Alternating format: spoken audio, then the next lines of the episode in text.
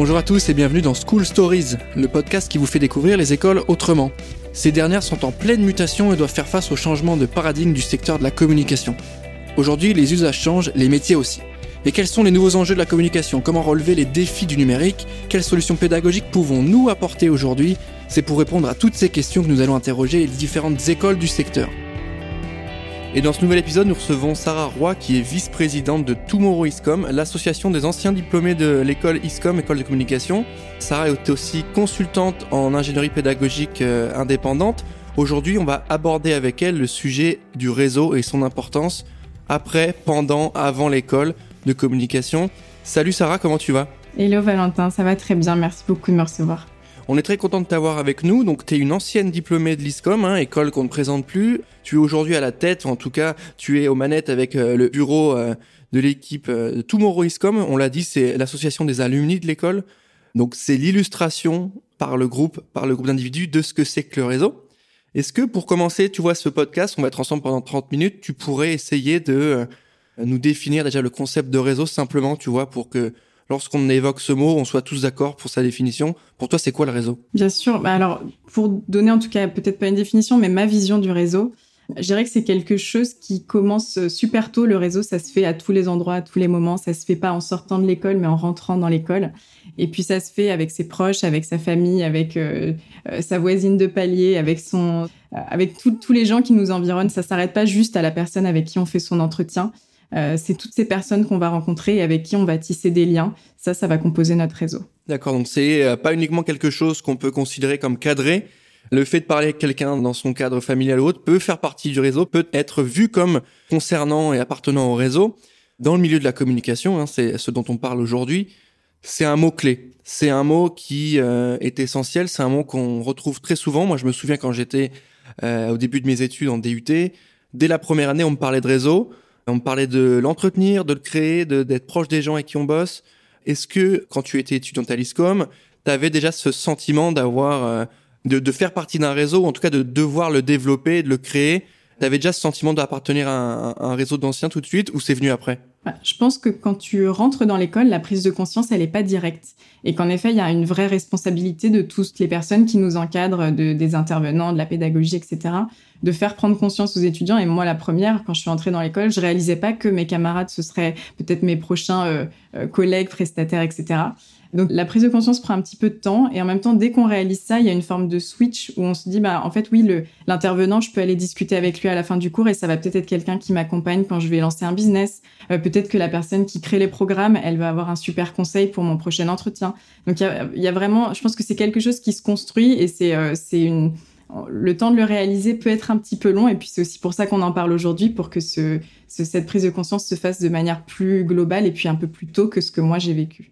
Merci Sarah, on le sait, hein, le réseau c'est quelque chose qui se construit et surtout qui s'entretient par la suite. Bah, ma première question elle est très simple. Hein. Comment on construit son réseau? On arrive en école, on fait ses années, euh, on est diplômé. Qu'est-ce qu'on fait à part appartenir à l'assaut des anciens, qui te permet d'accéder aux anciens et aux alumni? À part ça, qu'est-ce que tu fais pour créer ton réseau? Déjà, premier temps, créer. Alors, je vais commencer par parler de ce qui se passe dans l'école, parce que nous, évidemment, euh, au niveau de l'assaut des anciens, on fait plein de choses et je te les raconterai tout à l'heure. Mais pour commencer, à l'ISCOM, il se passe déjà plein de choses et il y a plein d'opportunités pour construire son réseau. Le, la première, c'est que je j'ai plus l'année exacte en tête, mais à l'ISCOM, il y a un format qui s'appelle la micro-agence. C'est-à-dire que par petit groupe, ça porte très bien son nom, tu vas créer une toute petite agence, tu vas te brander et ensuite tu vas aller euh, démarcher des clients et offrir une vraie, un, vrai suivi euh, une vraie création de campagne en fonction de, de tes clients. Ça peut être ce sujet-là. Et donc là, typiquement, à la fois les personnes de ta team et, les, et tes clients, enfin tes futurs clients, euh, sont, font déjà partie de ton réseau. C'est des personnes à qui tu peux t'adresser euh, dans le futur. C'est pas uniquement euh, pour ce, dans ce cadre de la micro-agence. Après, les écoles ont plein plein d'initiatives. Là, je pourrais te parler aussi de, des journées de professionnalisation. Donc ça, euh, c'est assez courant dans les écoles, mais tu vois, il y a des ateliers pour euh, construire euh, son CV, relire sa lettre de motivation, vérifier que ce soit en concordance avec les valeurs de la de l'entreprise pour laquelle tu postules. Et même pour aller plus loin, ton réseau, c'est en effet tous tes entretiens et on peut penser à des formats un peu un peu innovants pour s'entraîner. Et la dernière fois, on réfléchissait justement à préparer nos, nos étudiants à ça. Et on se disait, ben, le réseau, c'est aussi être capable de se mettre en empathie avec les personnes autour de soi, notamment les recruteurs. Euh, et là, je pense à, un exercice où on donnerait aux étudiants, on l'a pas encore fait, mais euh, par exemple une pile de CV, 30 CV, et là l'étudiant regarde, fait sa shortlist et décide de, en fonction d'une fiche de poste, décide de qui est-ce qui va euh, qui va sélectionner. Et donc ça, cette posture d'empathie, elle est fondamentale, et ce petit type d'action, ça nous prépare bien à entretenir notre réseau. Et une fois que tu as répondu sur les mécaniques proposées par l'ISCOM pour ce réseau-là, toi en perso, à partir de quand tu t'es dit, ok, c'est important pour moi À partir de quand tu t'es dit, j'ai peut-être pas assez de contacts ici, euh, il faudrait que je connaisse un peu plus de monde là, il faudrait que j'ai des gens euh, qui travaillent dans telle boîte pour avoir des infos, etc. À partir de quand tu t'es rendu compte de l'importance de ce réseau pour le perso comme pour le pro? Je pense que j'ai eu un...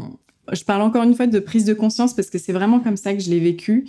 Euh, mes premières années, en, toute transparence, mes premières années d'école, il y avait un petit côté facile où on est hyper encadré, on se laisse un peu euh, guider par le flot de l'école et par le cadre qui est donné. Et au bout d'un moment, je me suis rendu compte que j'étais quand même là pour construire la suite. Et je pense que c'est arrivé assez tard pour moi, pour, euh, pour être honnête, peut-être en, je dirais en troisième ou quatrième année, où là, j'ai commencé à mettre au premier rang en classe parce que je voulais pouvoir discuter avec l'intervenant, euh, à rester un peu après pour justement créer du lien, à m'intéresser un peu plus, à faire des, pourquoi pas des choses bénévoles. Enfin, j'essayais d'élargir et, de vraiment capitaliser sur tous les échanges que j'avais au sein de l'école. Donc c'est arrivé un petit peu tard, mais aujourd'hui je me rends compte de l'importance et je et je, je capitalise plus que jamais sur ce réseau-là. Tu l'as dit, hein, euh, entretenir le réseau et, travailler l'après, parce que c'est vrai que quand on est étudiant, quand on est en cours ou jeune diplômé, ben on se rend pas forcément compte de l'importance de tout ça. C'est pour ça que les profs faisait un gros travail de réassurance et de sensibilisation sur tout ça. En fait, les gens qui sont avec nous dans la classe, les gens qui sont à côté de nous, bah, c'est soit nos futurs clients, comme tu l'as dit, hein, soit nos futurs camarades de, jeu en agence ou chez l'annonceur. Et c'est extrêmement important de prendre conscience de ça dans la mesure où ça va permettre de faciliter les contacts après, faciliter les échanges. Moi, je sais que j'ai un, camarade à moi qui était étudiant avec moi à Dauphine, qui a été un de mon client juste après parce qu'il est passé chez JC Deco et on a travaillé avec lui. Et en fait, tu te rends compte que bah, si tu as des mauvais échanges avec eux, si t'as pas cette bienveillance que tu viens d'évoquer, si t'as pas ce respect déjà en place, ça va être compliqué. Ça va être compliqué, surtout dans la mesure où, euh, quoi qu'il arrive, tu vas être amené à bosser avec et on va te l'imposer. Donc autant que tu aies déjà préparé ça en amont, puis autant que tu sois une bonne personne, en fait, tout simplement. Exactement. Et d'ailleurs, je, je, rebondis là-dessus. Je pense que tu, là, tu parles des étudiants et de, de ta sphère, de ce qui est autour de toi. Mais les, les jurys et les intervenants et les conférenciers sont aussi des recruteurs. Mm. Donc, c'est vraiment dans les deux sens. C'est ceux qui sont très proches de toi et ceux qui ont l'air un peu loin, mais en fait, tu peux aussi créer du lien de la même manière avec eux. Moi, j'ai une question très simple. Hein. Comment on fait pour créer ce réseau, l'entretenir, c'est-à-dire aller voir des gens qu'on ne connaît pas, qui sont souvent un peu plus vieux, généralement, quand une fois qu'on est sorti d'école, pour aller les voir, les contacter sans que ça soit une prise de contact intéressée. On le sait très bien, ça sera toujours intéressé dans la mesure où on cherche à étendre son réseau, avoir plus de contacts, plus de connaissances et potentiellement plus d'opportunités. Néanmoins, comment on fait pour ajouter quelqu'un sur LinkedIn, aller rencontrer quelqu'un en soirée, quand on le pouvait encore évidemment, euh, sans que cette personne-là ressente notre, euh, et peut-être à, tort hein, évidemment, euh, ressente l'aspect intéressé, motivé de la démarche à hein, des fins un peu personnelles. Je pense que ça, on l'a tous vécu sur LinkedIn, où t'as un mec qui sort de nulle part et qui dit tiens, je vais te vendre un truc de CRM, et en fait, il a même pas regardé ton profil parce que tu vois que c'est un copier-coller. Et ça, c'est hyper intéressant parce que si on prend un tout petit peu de recul, bah, on ferait pas ça dans la rue. On n'irait pas voir des gens aléatoirement en disant tiens, est-ce que tu veux que je te vende ça? C'est pas fluide, c'est pas comme ça que l'humain fonctionne et que le cerveau fonctionne. Donc moi, il y a vraiment un conseil qui est absolument fondamental pour moi, enfin en tout cas qui m'a beaucoup forgé et qui est un conseil qui vient d'ailleurs de mon père qui m'a dit si tu veux créer du lien avec des gens, demande-leur de l'aide parce que les gens autour de toi sont brillants, ils ont des choses à t'apporter et essayer de leur vendre quelque chose ou d'être pushy, tu vas te tirer une balle dans le pied. Mmh, Alors que mmh. si tu leur demandes de l'aide ou juste un moment pour discuter, ben là ça, ça, change complètement la perspective et ils vont venir te, te soutenir plutôt que te rendre service. Et ça, ce changement de posture, il est fondamental pour créer un lien euh, sur le long terme à mon avis. Oui, et puis et puis t'as une, je trouve ça assez intéressant, un hein, très bon conseil de la part de ton père. Il y a aussi l'aspect un petit peu euh, malgré tout, tu demandes de l'aide, donc tu fais un peu de réassurance sur la capacité de la personne à qui tu vas parler, à t'informer. Euh, je dis pas que tu l'encenses, mais tu lui redonnes des capacités à t'aider. Et généralement, ça permet de se dire ouais bah écoute, euh, ouais j'ai les compétences, je peux t'aider parce qu'au final tu m'as demandé, donc ouais peut-être qu'au final je vais pouvoir t'aider. Est-ce que tu crois pas qu'il y a aussi un aspect, comment dire, pas émotionnel, mais un aspect un peu plus relations, perso, choses qu'on aime et qu'on a en commun avant le business, tu vois. Je, je prends l'exemple, tu vois, typiquement de, de, de soirée de la com ou, autre. Et euh, je trouve qu'on a beaucoup plus facilement euh, tendance à aller voir des gens, boire une bière avec eux, parler, trouver des points d'accroche, s'amuser, faire des blagues, et ensuite on se dit, et du coup, tu, fais quoi toi dans la vie? Ah bah moi je fais ci, ça, ça. Ah ok, bah du coup on reste en contact. Est-ce que toi tu vois ça comme important ou tu conseillerais de faire l'inverse, c'est-à-dire de dire, bah on est là pour faire du business, du réseau, faut qu'on soit direct? Je pense qu'en effet, il y a deux écoles. Il y a ceux qui préfèrent parler uniquement business parce qu'ils scindent énormément le pro, le perso. Donc ça, c'est un choix, euh, pas de jugement là-dessus. Après, moi, j'ai vraiment tendance à fonctionner à l'inverse où je, je préfère m'intéresser à la personne, comprendre son univers et ensuite tu trouves des points d'accroche. Et ce qui est intéressant là, c'est que tu vas trouver des points d'accroche certainement business, mais pas que. Et c'est ce qui fait aussi la, beauté des relations d'entreprise, c'est que il y a en effet cette partie business, mais tu peux aussi échanger plein d'autres choses et c'est ça magnifie la relation. Et donc les échanges, aujourd'hui, on aime aussi beaucoup travailler avec des gens avec qui on s'entend bien, notamment quand on est freelance. Ben, on a le parfois la, chance de pouvoir choisir ses clients, mmh. choisir ses prestataires. Et donc ce côté perso euh, maintenant, la frontière est très poreuse et je pense que ça va prendre encore plus d'importance dans les années à venir. Donc, à mon avis, c'est en effet fondamental de s'intéresser à la personne avant de réfléchir uniquement business. Merci Sarah, c'est assez intéressant ta vision. Euh, est-ce que pour mettre en place ce réseau et le développer, tu as des idées peut-être de stratégie? Parce que pour moi, je pense qu'il y a vraiment un travail de fond à opérer sur les, mécaniques, c'est rencontrer euh, les jurys, recontacter les anciens, renouer le lien avec des élèves ou des profs qu'on a eus. Est-ce que tu penses qu'il y a vraiment un aspect stratégique à tout ça et qu'il faut mettre en place des points clés, des étapes à respecter? Oui, totalement. Je pense qu'on peut s'appliquer une forme de petit plan d'action euh, sans que ce soit trop lourd évidemment, mais typiquement quelques petites actions, quelques réflexes, je dirais même. Quand tu quand as un cours, euh, peu importe ton école, tu, tu ajoutes le prof sur LinkedIn ou l'intervenant, mhm. tu lui envoies un petit message pour dire ah bah le dernier cours c'était super, merci. Juste remercier, valoriser la personne, c'est ce qu'on se disait tout à l'heure. Demander de l'aide, c'est en effet valoriser. Euh, et ça, bah la personne elle va vous retenir juste pour cette raison parce que tout le monde ne pense pas à faire ce petit geste en plus d'aller ajouter la personne et de remercier pour le moment. Euh, et ça, c'est un vrai retour que je, c'est un vrai témoignage que j'ai eu parce qu'en parallèle, je mène des enquêtes auprès de professionnels et ça, ça revient énormément. Les intervenants me disent, les étudiants ne pensent pas à nous contacter et, euh, il y a vraiment un, manque à gagner ici parce que c'est, ça fait complètement partie de leur réseau.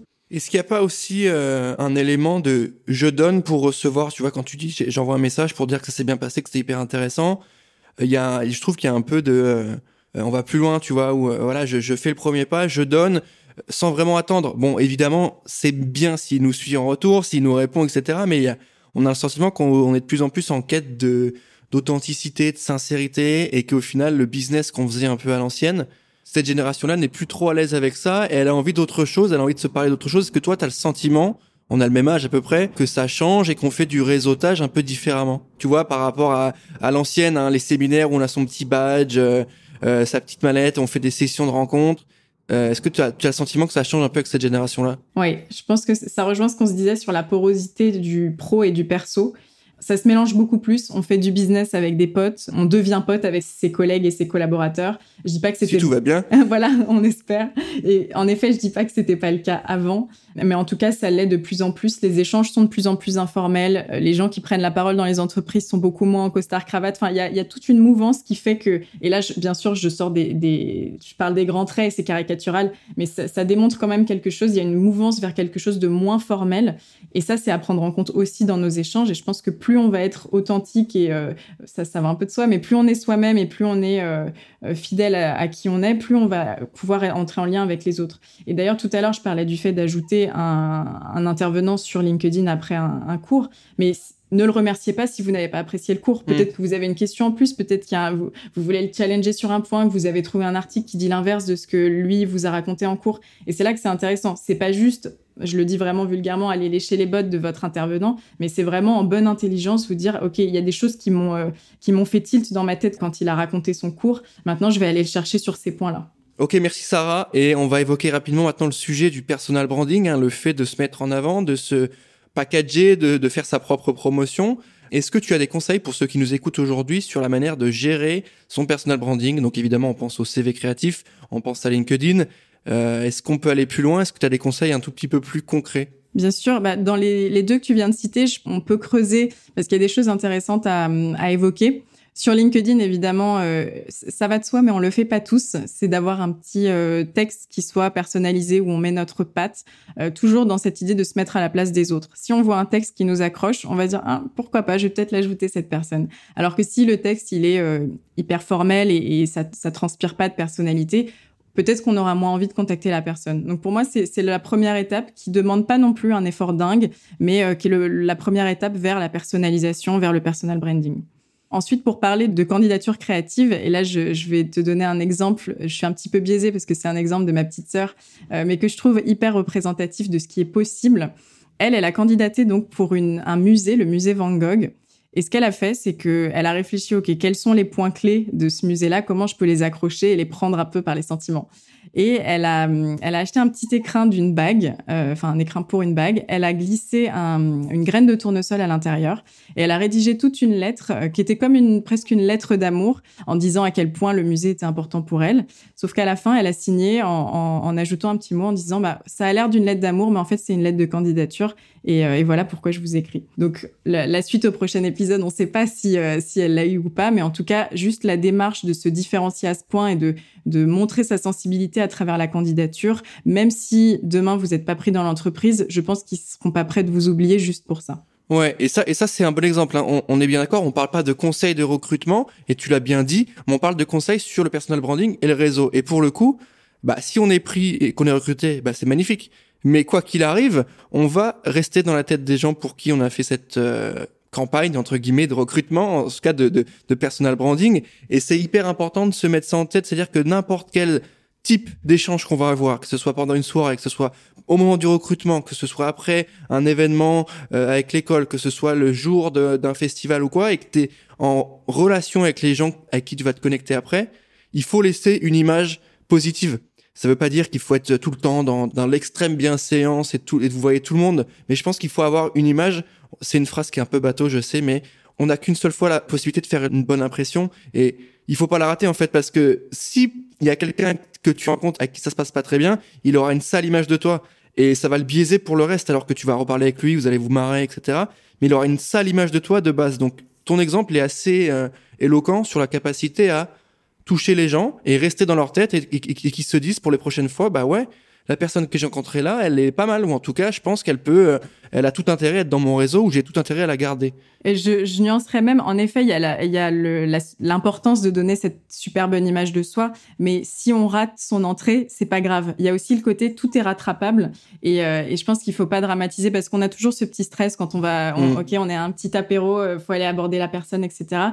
Et ça peut être difficile de donner une première image positive. Et donc voilà, juste, enfin, être plus chill là-dessus et se dire il y a aucun problème, même si l'entrée elle est pas euh, incroyable, on peut tout à fait se rattraper, recréer du lien, se réintéresser à la personne, et la, la relation, elle se, elle se, elle s'affine au fur et à mesure du temps et elle peut se perfectionner. Oui, c'est clair.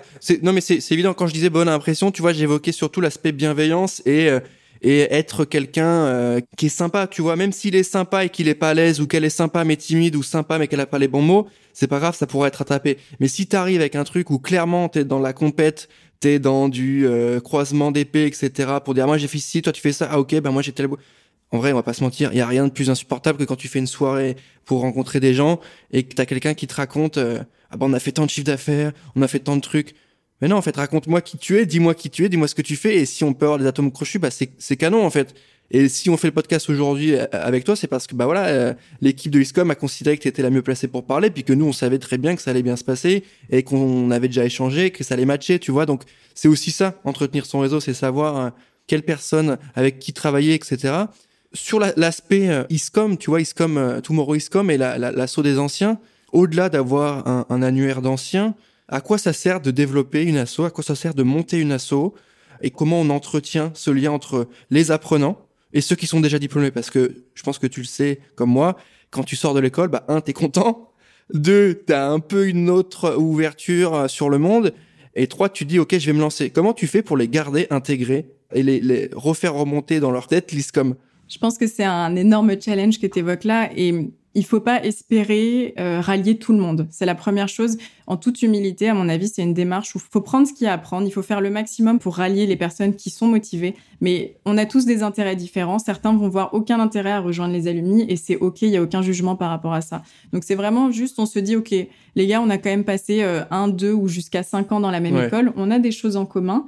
Euh, même ceux qui sont à Rouen, à Toulouse et, et, à Bordeaux. Là, je vous parle de Paris, mais on est, on a tous ce truc en commun d'avoir fait la même école et donc, c'est quelque chose qui nous rassemble et c'est un, je dirais, un super prétexte pour entrer en contact. Et ce qu'il faut de toute façon quand tu commences à créer une relation, c'est juste commencer à trouver des petits points communs sur lesquels tu peux bâtir quelque chose. Et donc ça, c'est une porte d'entrée.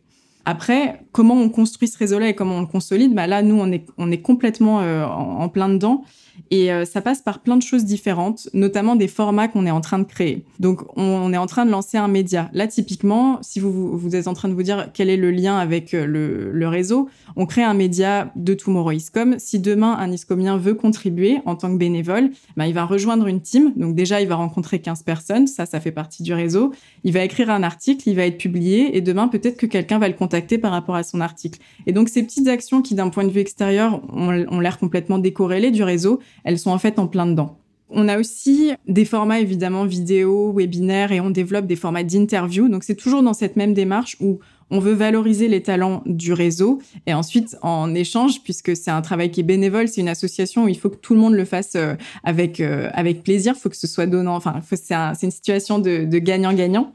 Donc toujours dans cette idée de, construire son réseau, chez Tomorrow.com, on est en train de développer un format d'interview dans la même mouvance de ce qu'on évoquait tout à l'heure, ce côté plus informel. L'interview, prendra la forme d'une forme de FaceTime. Euh, donc, on s'émancipe de l'ordinateur, on n'est plus sur son Zoom ou sur son Teams, mais là, on est en, en WhatsApp euh, appel vidéo et en 2 minutes 30, on va échanger sur un sujet où l'expert va pouvoir nous apporter trois tips hyper opérationnels que n'importe qui, ou en tout cas que d'autres personnes du secteur peuvent mettre en place. Et donc ça, c'est toujours dans cette idée où on se dit, OK, c'est quoi le lien avec le réseau? Bah, En fait, plus on va se valoriser, c'est lié au personal branding, plus on va montrer ce qu'on sait faire ou donner des conseils, euh, plus on va être reconnu comme expert et donc potentiellement enrichir son réseau. Ok, merci Sarah. Sur la relation que l'ISCOM entretient avec ses anciens, c'est un bel exemple d'association qui marche. Aujourd'hui, sur euh, le personal branding, on l'a évoqué. Sur la capacité à entretenir le réseau avec les anciens, on l'a évoqué. Maintenant, sur des actions très concrètes pour terminer et accompagner ceux qui nous écoutent pour développer son réseau, est-ce que tu as des tips, tu vois? Est-ce que tu peux nous dire peut-être des choses à mettre en place tout de suite après ce podcast rapidement, tu vois, sur ok, se faire une base de données peut-être, envoyer euh, à Noël un mail à tous ses contacts avec un joyeux Noël. Est-ce que ça c'est important? Est-ce que tu as d'autres choses en tête? Oui, en effet, entretenir le lien. Déjà, il faut créer le lien, mais ensuite l'entretenir. C'est ce qu'on se disait, c'est hyper important. Il y a plein plein de manières de le faire. Celles que tu évoques sont très bien. Je peux peut-être ajouter un, un, un, exemple qui justement est applicable immédiatement dès que dès que le podcast sera terminé. Et là, ça concerne pour le coup les, les étudiants. Euh, c'est une plateforme avec laquelle nous on a un partenariat euh, chez euh, Iscom et Tomorrow Iscom. Ça s'appelle My Job Glasses. C'est une super entité, une super startup qui met en lien des professionnels et des étudiants. Donc là, typiquement, sur LinkedIn, on sait que c'est difficile de contacter des gens parce que tout le monde n'a pas forcément envie de d'aider ou d'être en contact ou tout le monde est un peu sursollicité. Mm. Donc là, l'avantage de cette plateforme, c'est que vous allez vous inscrire et les personnes qui sont présentes, les professionnels qui sont présents, ont déjà envie de transmettre. Et donc, c'est comme une forme de LinkedIn, sauf que eux ont déjà mis des petits créneaux en disant, bah voilà, moi, le mardi, entre 14 et 15 heures, j'ai un moment pour discuter avec des étudiants qui ont besoin de conseils, d'avis, de, de recommandations, etc. Donc ça, c'est un moyen qui est euh, très fluide de communiquer avec des professionnels. Et encore une fois, la, petite chose qu'il faut euh, du côté des étudiants, c'est juste un peu de proactivité et puis d'intérêt envers les personnes qu'elles vont contacter. Et ça, c'est euh, les bons conseils qu'il fallait noter de la part de Sarah sur le, développement de son réseau. Pour ceux qui nous écoutent aujourd'hui, n'hésitez pas aussi à prendre contact avec avec Sarah si vous avez des questions sur l'école, avez des questions sur euh, bah, justement l'aspect réseau de l'école et les anciens, est-ce que euh, pour arriver sur la fin de cet épisode, tu peux nous rappeler euh, peut-être le, type d'entreprise dans lesquelles sont installés les anciens de l'ISCOM? Tu vois, est-ce que c'est des agences, est-ce que c'est des grands groupes, est-ce que c'est les deux, est-ce que tu as des idées de noms ce qui est formidable avec les écoles de communication et l'ISCOM en particulier, c'est que ça forme déjà à avoir une super structure mentale et ensuite on peut en faire vraiment beaucoup de choses, on peut en faire ce qu'on veut. Donc évidemment, on a énormément d'anciens qui sont dans des agences de communication, mais pas que. On a aussi beaucoup de gens euh, d'anciens d'alumni qui sont chez l'annonceur, on a des personnes qui travaillent dans le luxe, on en a dans la formation comme c'est le cas pour moi. Euh, on a des personnes qui sont maintenant dans la restauration. Et donc, c'est-à-dire que peu importe où vous serez, si vous étudiez de la communication, ça vous sera utile puisque maintenant, on est dans un monde où on communique pour se faire connaître. Donc, euh, le, réseau ISCOM est vraiment présent partout. Ok, merci Sarah pour le, point ISCOM et le point réseau ISCOM. Est-ce que tu as un avis sur, sur, sur la question que je vais te poser qui me paraît essentielle, c'est pour ça que je l'ai gardé à la fin.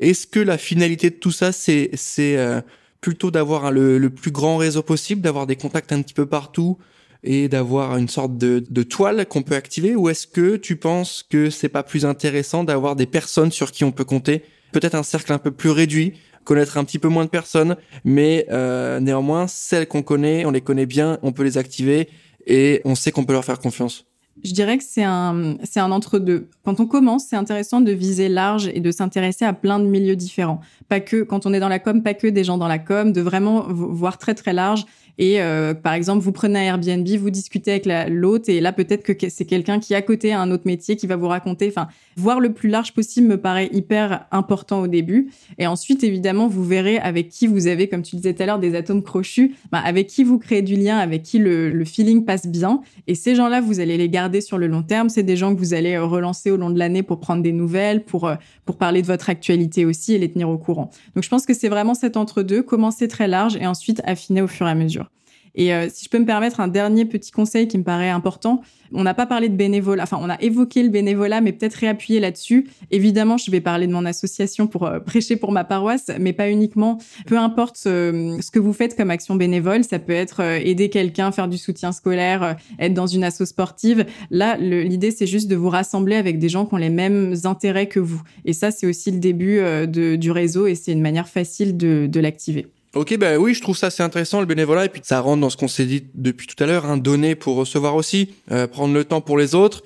Bah symboliquement, je pense que les gens à qui vous demandez de l'aide ou des infos sur la com, bah eux peut-être prendront plus de temps aussi pour vous. Si vous faites la démarche, bon, je, je parle pas de chakra ou quoi, hein, mais je pense que voilà, plus tu donnes aussi, plus tu reçois et euh, ça fait sens et c'est pas anodin que de dire ça, c'est pas bateau, c'est une réalité. Donc euh, ce truc du bénévolat, il est important à remettre en avant et merci de l'avoir fait.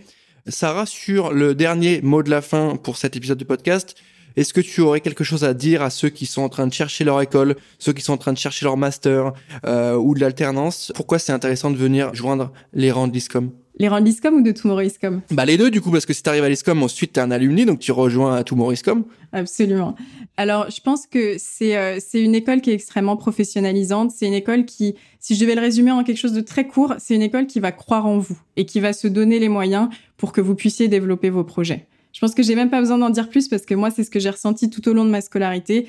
Il y a, y a 50 milliards d'exemples que je vous donnerai pas, mais c'est vraiment une école qui vous valorise et qui vous donne euh, la confiance qu'il vous faut pour ensuite, une fois sur, la, sur le marché du travail, euh, être capable de se trouver et de s'épanouir. Ok, bah super. Merci Sarah pour ce point de conclusion, je rappelle que euh, l'ISCOM a une page dédiée sur le site J'ai dans la com et euh, vous pouvez tout à fait euh, prendre contact avec les équipes pédagogiques et peut-être Sarah aussi qui va, je pense, être ravie de répondre à vos questions. On arrive à la fin de cet épisode de School Stories avec un focus sur le réseau, le personal branding et l'importance de ce fameux réseau. Nous étions avec Sarah, qui est vice-présidente de l'association Tomorrow ISCOM, les anciens de l'école ISCOM. Merci Sarah d'avoir été là avec nous aujourd'hui. Merci mille fois, c'était un plaisir. On se retrouve très vite pour le prochain épisode et moi je vous dis à très bientôt.